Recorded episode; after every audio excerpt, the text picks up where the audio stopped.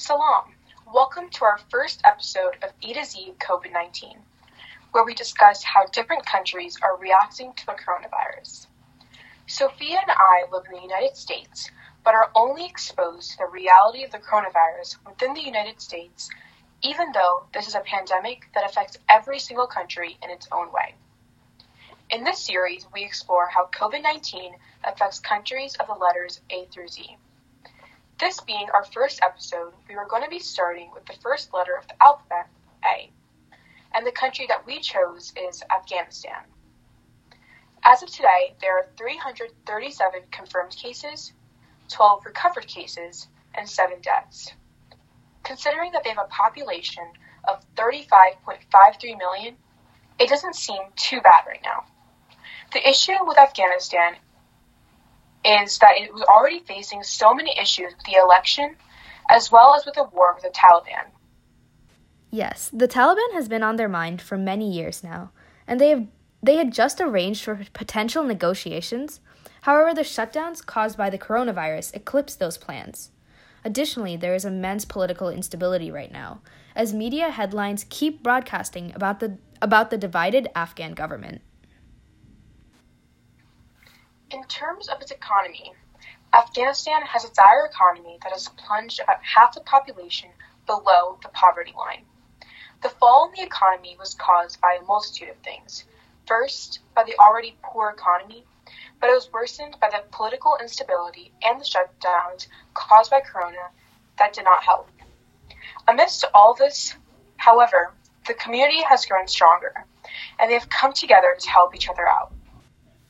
Yeah, landlord, landlords have waived rent in some cases cases until the virus threat recedes. This is because the people, their tenants, don't have enough money right now due to the coronavirus. Um, tailors have handed out thousands of homemade face masks. Youth groups and athletes have delivered food to hospitals and families. And local television stations have, lo- have run live fundraising events, and a newspaper has championed a campaign of rent reduction. Additionally, wedding halls and private schools have volunteered to be turned into hospitals. For example, a business center of about 40 shops was locked down by the municipality to reduce movement. In one eastern province, a fund was set up and it raised more than 100,000 in one day that provided families with basic food packages so that men would be more willing to go to hospitals. Mr. Eunice is not extremely wealthy, but he turned his shop into a mask factory as prices for masks in stores were just too high. He made 7,000 masks using his own resources and another 1,000 funded by a donation. Afghanistan has faced hardship before droughts, famine, and even war. But now, though the majority of the population is poor, the country has enough wealth that with a little generosity, they can get through the virus for however, however long it persists. As for government action, provincial leaders still are still preoccupied with fighting the war. Local officials, however, have acted swiftly to crack down on price gouging and to prop up quarantine and health facilities. One issue that has prevented Afghanistan from being able to successfully tackle coronavirus is the fact that Iran has disregarded the Afghan government plea to restrict border crossings, with as many as 15,000 people still crossing into Afghanistan daily. Additionally, there are still a few citizens who are uncooperative. 38 patients attacked staff members late Monday, then fled the hospital as police stood by. An election dispute that has split the government and brought a $1 billion aid reduction from the United States as punishment. The central government, in a meeting chaired by President Ashraf Ghani two weeks ago, announced that it had allocated $25 million for measures to prevent the spread of the virus, and that a large share of it would be spent on Herat.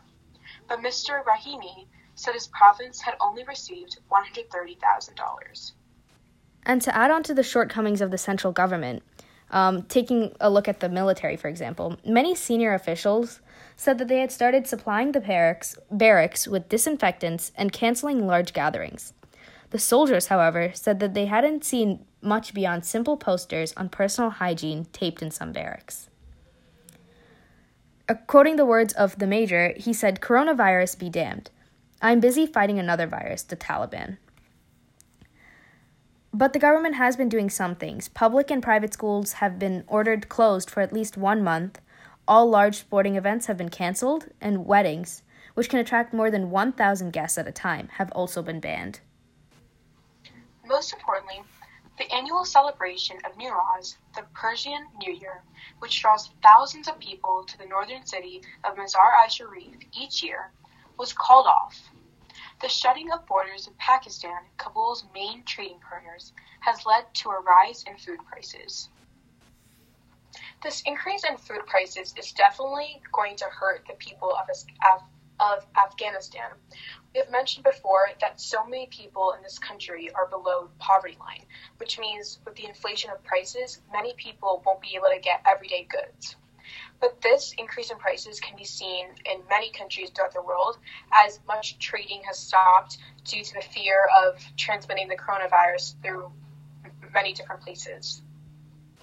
Yeah, and honestly, some the local governments have been very uh, pretty good at handling um, citizen responses to the coronavirus. Um, in Afghanistan, the family is run predominantly by the males, and so they're the main breadwinners of the family. And a lot of the males who have been showing symptoms have refused to go to the hospital in fear that there will be no one to provide for their family. Um, this is clearly not good for containing the coronavirus and even um, curing these people of the coronavirus or uh, treating them for coronavirus. Um, However, the government has stepped in and given uh, aid packages to these citizens so that their families will be taken care of and they can get the treatment that they require. This country is definitely a good good example of a different perspective because in Afghanistan, where, where culture is really important and there are specific gender roles, we are exposed to how people are affected by the coronavirus, just how you were saying how men are scared to go get tested, and this is what ultimately causes more of the spread because people are not willing to get tested and are letting the spread even more. That's it for today's podcast on Afghanistan. We look forward to talking about our next country for the letter B. I hope you continue to watch our podcast after listening to our first one. We thought this was a great way to spend our time as we are quarantined at home to understand more about how this pandemic is affecting countries across the globe, because the measures taken by the United States definitely differ from other countries. This is Sophia. This is Vina. Thank you for listening.